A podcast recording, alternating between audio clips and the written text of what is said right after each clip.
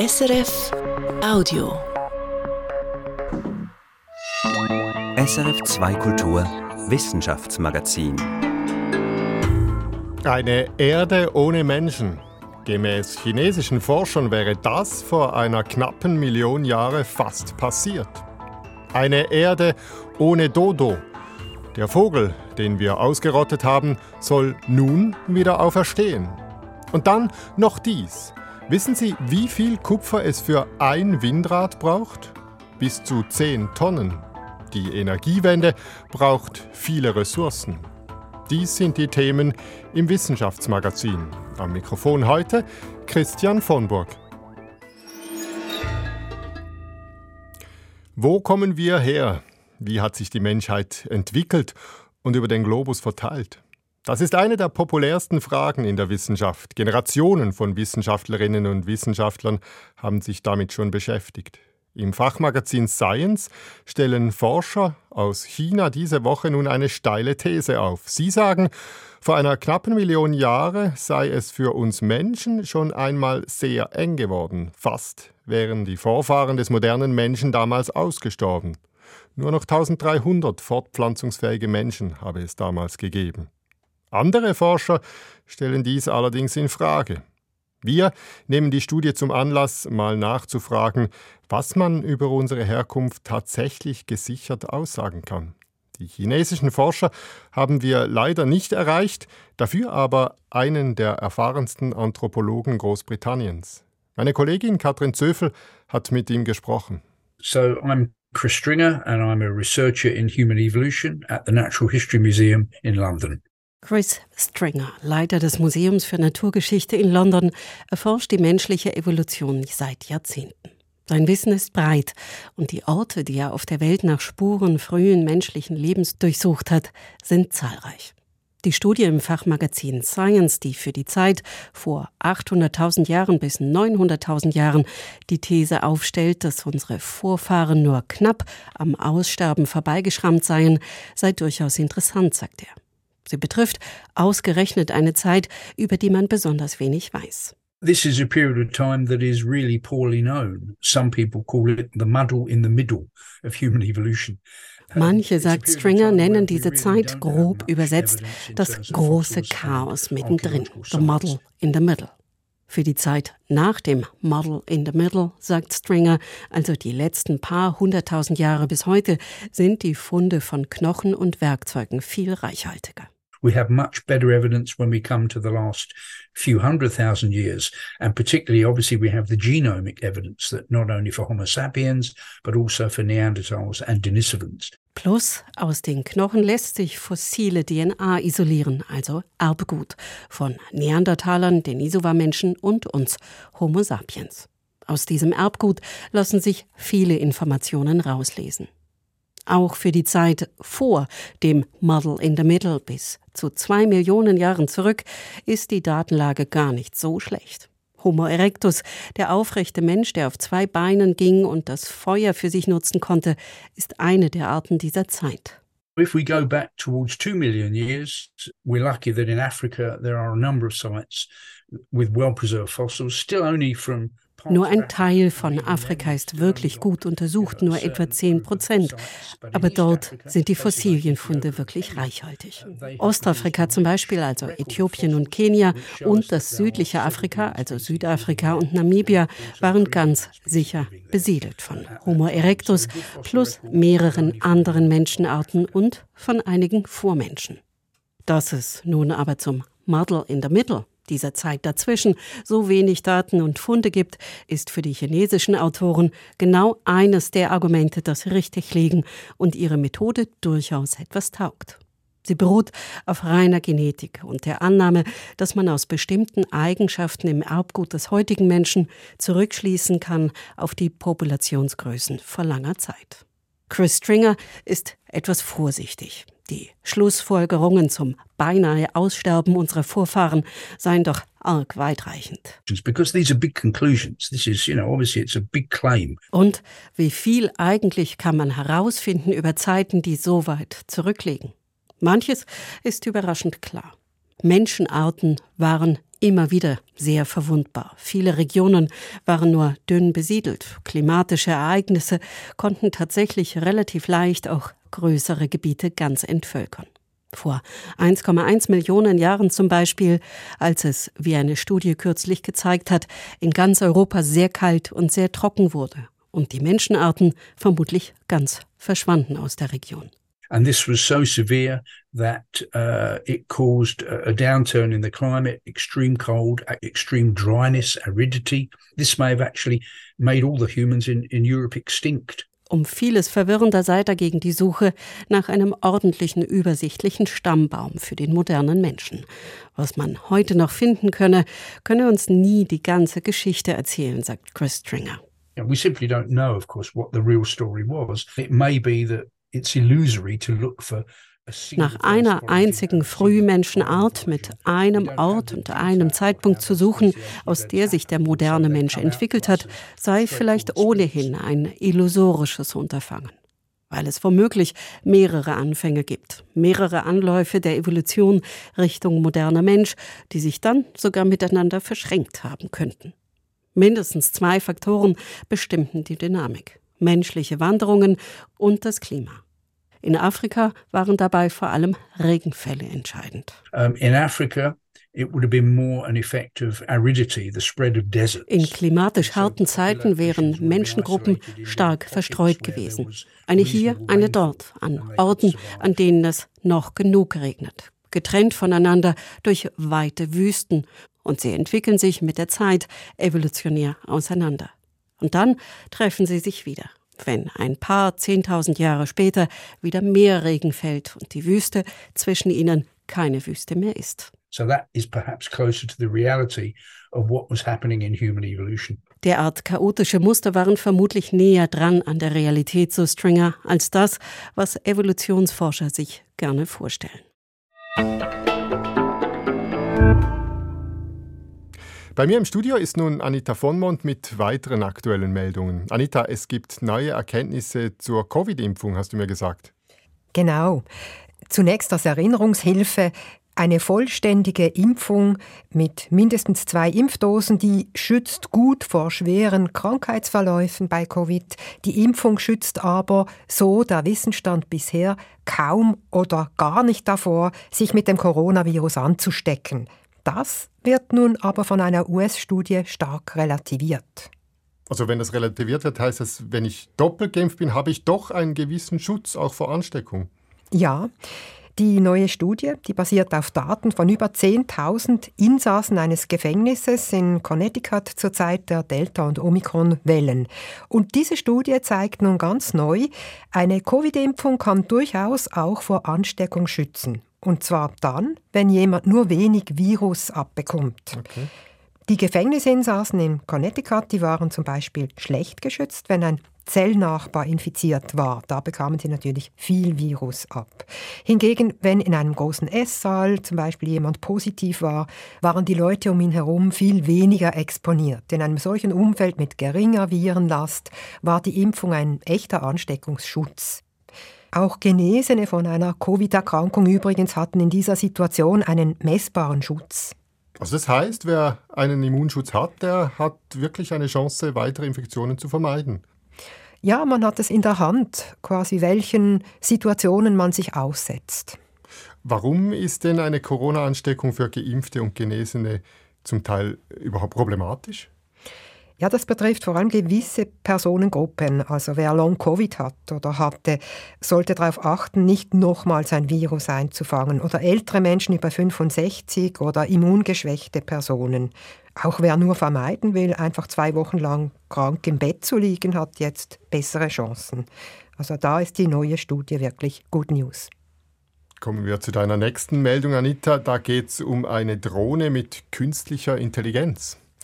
Diese selbstgesteuerte Drohne mit dem Namen Swift hat in einem Hindernisparcours den weltbesten Menschen in Drohnenrennen geschlagen. Im Magazin Nature kann man nachlesen, wie die Forscher, vor allem der Uni Zürich, die KI-Drohne nach dem Prinzip Try and Error zunächst virtuell, doch mit Daten aus echten Drohnenrennen trainiert haben und wie die Drohne dann eben schneller und präziser durch die Tore geflogen ist als ihre besten menschgesteuerten Konkurrenten. Tja, jetzt sind wir schon so weit. Aber es gibt ja unterdessen sehr viele Drohnen, die allerlei können. Wie wichtig ist jetzt dieser Schritt noch? Das Besondere an diesem Schritt oder Rekord ist, dass dieses KI-System erstmals Menschen in der realen Alltagsumgebung geschlagen hat, während frühere KI-Rekorde im Rahmen von Brett- und Videospielen gelungen sind. Das betonen die Forscher und ich finde, das hat was. Doch wie gut die Zürcher KI dann wirklich ist, ist noch zu sehen. Also sie soll in Zukunft nicht Rennen fliegen, sondern zum Beispiel Verschüttete in eingestürzten Häusern suchen. Dann hast du noch eine letzte Meldung mitgebracht, Anita. Da geht es um Prognosen für Vulkanausbrüche. Es gibt 1500 aktive Vulkane weltweit. Doch bei den allermeisten, zwei Dritteln, kann man schlicht nicht abschätzen, wie hoch das Risiko ist, dass sie ausbrechen. Was natürlich auch mit dem oft fehlenden Geld für eine teure Vulkanüberwachung zusammenhängt. Geologen der Uni Genf haben daher nun eine Methode entwickelt, mit der man die Gefährlichkeit von Vulkanen professionell und zugleich einfach und günstig abschätzen kann.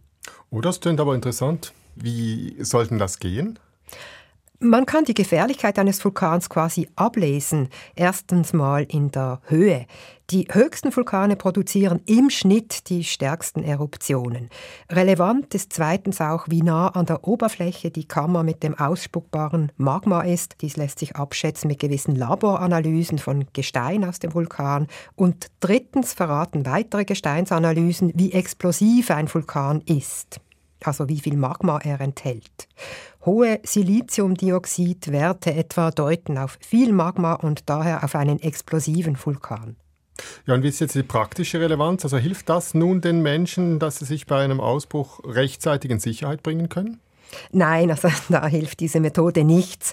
Die gibt eher eine erste Grobeinschätzung nach dem Motto, bei diesem Vulkan lohnt es sich, ihn genauer zu untersuchen, bei jenem lohnt sich das nicht. Auch das kann hilfreich sein.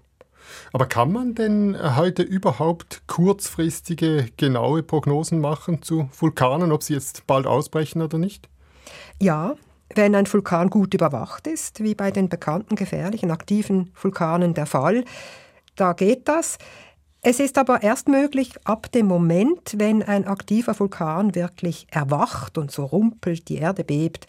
Auf Las Palmas zum Beispiel ist das ja passiert vor zwei Jahren und die damaligen Prognosen mehrere Tage vor dem Ausbruch haben gestimmt. Die meisten aktiven Vulkane schlafen aber leider. Der Vesuv zum Beispiel, wann der wieder mal ausbricht, lässt sich heute schlicht nicht sagen. Das Mammut wieder auferstehen lassen, den tasmanischen Tiger was lange wie eine verrückte Idee klang, verfilmt etwa in Steven Spielbergs Klassiker Jurassic Park, ist inzwischen gar nicht mehr ganz so abstrus. Die moderne Gentechnik nämlich lässt Eingriffe zu, die dieses Ziel zumindest ein Stück realistischer machen. Investoren in den USA nehmen dafür sogar ordentlich Geld in die Hand. 150 Millionen Dollar konnte sich das Startup Colossal Bioscience an Kapital sichern, mit genau diesem Ziel ausgestorbene Tierarten wieder zum Leben erwecken. Clara Sukup hat sich umgehört, auf welches Echo diese Idee hier in der Schweiz stößt. Gesprochen wird der Beitrag von Anna Jungen. Dodo bird. Colossal Biosciences tweeting this morning that it's launching an avian genomics group with its first mission to de-extinct the iconic bird. Ein Tweet, der feiern will. Die Paläogenetikerin Beth Shapiro habe es geschafft, das gesamte Erbgut des Dodos zu sequenzieren. Dieser Riesenvogel ist heute ausgestorben. Er war flugunfähig und lebte auf der Insel Mauritius bis vor rund 300 Jahren. Shapiro vom Startup Colossal Bioscience behauptet nun, Sie habe aus Dodoknochen, die am Naturhistorischen Museum der Universität Kopenhagen aufbewahrt werden, tatsächlich genug Erbgut für ihr Projekt isolieren können. Wissenschaftlich belegen kann Beth Shapiro ihre Behauptung bisher nicht. Das tönt so, wie wenn es einfach wäre, ist es aber überhaupt nicht, weil diese Dodo-DNA in Museumspräparaten, die ist natürlich stark degradiert über die Jahrhunderte hinweg. Da sind nur noch Bruchstücke des eigentlichen Erbgutes vorhanden. Das müsste man zusammensetzen. Sagt Rolf Holderecker, Professor für Biodiversität und Naturschutzbiologie an der ETH Zürich. Und da mache ich riesige Fragezeichen, ob das gelingt. Damit ist Hürde Nummer 1 benannt. Das Erbgut muss her. Einmal angenommen, das Genompuzzle glückt. Dann müsste das Dodo-Erbgut als nächstes in die Keimzelle einer nahe verwandten Art eingeschleust werden. Diese Vogelart, nennen wir sie Brutmutter, würde dann ein Dodo-Ei ausbrüten. Beziehungsweise ein Mischei aus Dodo und Brutmutter. Im Falle des Dodos würde man wohl eine Taubenart nehmen. Allerdings sind alle heutigen Tauben viel kleiner, als der Dodo es war. Völlig offen also, ob das klappt. Das wäre Hürde Nummer zwei. Aber das ist noch nicht alles. Für eine lebensfähige Dodo-Population braucht es genetische Vielfalt. 50 nicht verwandte Exemplare sei die magische Zahl, um genug genetische Vielfalt zu haben, so Holderecker. Jetzt wird es natürlich spannend. Also, wo hole ich meine 50 Dodos her? Das ist Hürde Nummer 3. Doch selbst wenn die alle drei überwindbar wären, stellt sich immer noch die Frage, wo eine ausgestorbene Art nachher leben soll. Als allererstes muss der Lebensraum noch intakt sein. Menschliche Aktivitäten greifen seit Jahrhunderten in Ökosysteme ein. In der Schweiz beispielsweise ist kaum noch ein Quadratkilometer naturbelassen. Maintenant, si on réfléchit au niveau suisse, c'est encore plus risqué parce qu'en Suisse, faut bien. Glenn Litios ist Leiter von Infofauna, dem Schweizer Zentrum für Kartografie der Fauna. Er sagt, Ressourcen sollten besser in den Schutz der Biodiversität insgesamt investiert werden, statt in den Schutz einzelner Arten oder ehrgeizige genetische Wiederbelebungsversuche ausgestorbener Arten.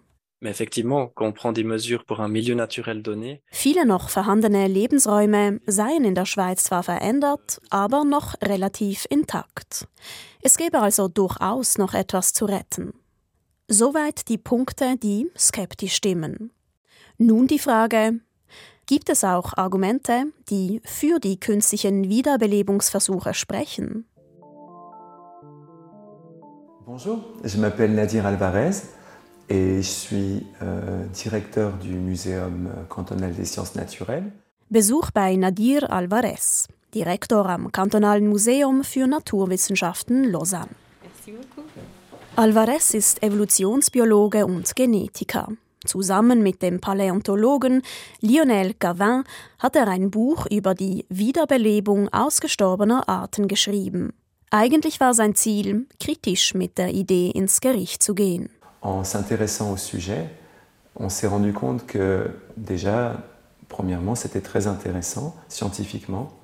Aber die Idee habe je länger, je mehr einen Reiz für ihn entwickelt. Wissenschaftlich ohnehin. Techniken und Denkansätze seien hochmodern. Und in Sachen Naturschutz gelte, Projekte wie die des Startups Colossal Bioscience brächten die Menschen dazu, über ihr Verhältnis zur Natur nachzudenken. Dennoch sei klar, man müsse die Kirche im Dorf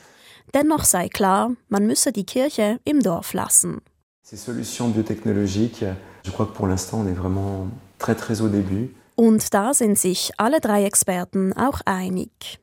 Die Wiederbelebungsversuche von Mammut, tasmanischem Tiger und Dodo sind noch sehr weit von der Praxis entfernt. Die Hauptsache bleibt, das zu schützen, was noch da ist, intakte Lebensräume und die darin lebenden Arten. Ein Beitrag von Clara Sukup. Natürlich haben wir auch beim Startup Colossal Bioscience nach einem Interview gefragt, doch dafür stand dort aktuell leider niemand zur Verfügung.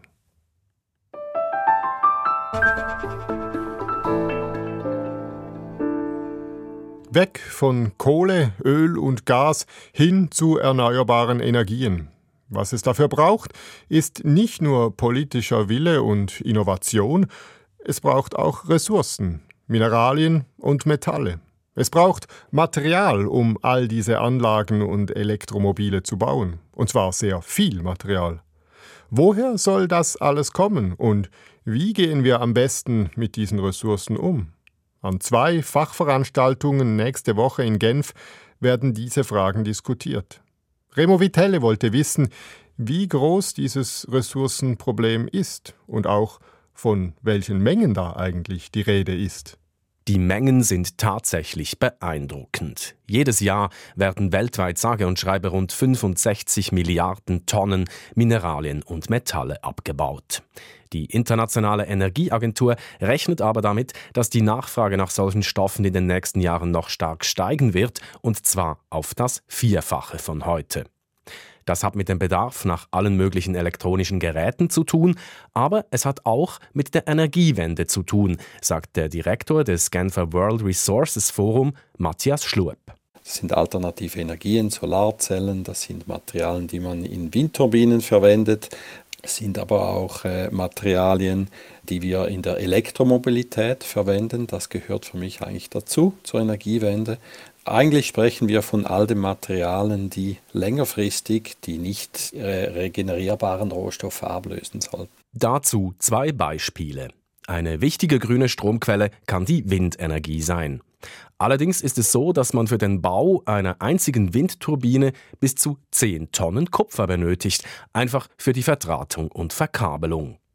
Oder zum Thema Mobilität. Für den Bau eines Elektroautos braucht es rund sechsmal so viele Mineralien und Metalle wie für ein Auto mit Verbrennungsmotor. Es geht auch hier um Kupfer, dazu aber zum Beispiel auch noch um Graphit, Kobalt, Nickel und Lithium. Die Herausforderungen sind also groß. Was ist zu tun? Fachleute sehen drei Lösungsansätze. Erstens, wir müssten genügsamer werden. Ich denke nicht, wir können einfach so weitermachen und Rohstoffe so benutzen wie anhin, sondern es muss auch eine gewisse Genügsamkeit, wir nennen das Suffizienz in unserer Sprache, eine gewisse Genügsamkeit in unserem Konsumverhalten daherkommen. Sagt der Umweltingenieur Matthias Schluep. Vielleicht müssen wir nicht alles besitzen, vielleicht können wir Sachen ausleihen, wir können das teilen etc. Wir müssen vielleicht nicht jedes Jahr ein neues Gadget haben oder ein neues Telefon. Da muss ein Umdenken stattfinden. Der zweite mögliche Lösungsansatz Kreislaufwirtschaft. Also die bereits gewonnenen Materialien nicht wegwerfen, sondern möglichst lange verwenden und letztlich recyceln. Da sei noch sehr viel mehr möglich, sagt ein weiterer Experte auf dem Gebiet.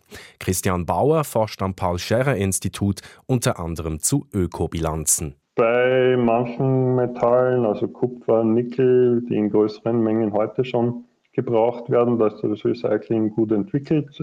Anders sieht es bei Materialien aus oder bei Metallen aus, die eben in geringen Mengen verbraucht werden oder auch in recht neuen Technologien zum Beispiel Lithium jetzt in diesen ähm, Fahrzeugbatterien, das wird heute noch nicht in großem Maßstab recycelt. Kommt dazu, Recycling ist längst nicht immer möglich. Es hängt stark davon ab, wie gut sich die Materialien aus einem Produkt trennen lassen. Also da muss man ganz zu Beginn des Designprozesses einfach schon anders denken. Denken in Richtung, ja, am Ende der Lebensdauer von diesen Teilen muss man das Material wieder zurückgewinnen können.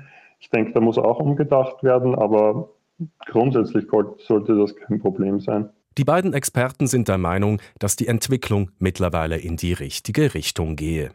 Schließlich hat auch die Industrie ein großes Interesse an einer sicheren Versorgung mit Rohstoffen.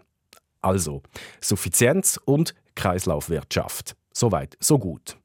Aber das wird nicht reichen, da sind sich die Experten auch einig. Allerdings, wenn jetzt der Bedarf insgesamt stark steigt in Zukunft, dann reicht einfach das zurückgewonnene Material nicht, weil ja immer mehr davon gebraucht wird. Deswegen ist das zwar ein wichtiger Beitrag, aber allein das wird das, das Versorgungsproblem nicht lösen. Und Matthias Schlurp bekräftigt, das wäre nicht realistisch, wenn wir sagen, wir haben genügend Rohstoffe im Umlauf und wir rezyklieren die alle. Klar, da müssen wir beginnen. Wir müssen schauen, dass wir eben diese Rohstoffe im Kreislauf behalten. Andererseits ist es ganz klar, wenn wir eine Wende wollen, wenn wir die Elektromobilität äh, fördern wollen, wenn wir erneuerbare Energien fördern wollen, dann brauchen wir andere Rohstoffe. Das ist ganz klar, dass das geht auch ähm, über den Abbau von Rohstoffen aus, aus den Minen aus der ganzen Welt. Das ist der vielleicht unangenehmste Aspekt der Thematik. Es brauche für die grüne Wende weltweit mehr Bergbau.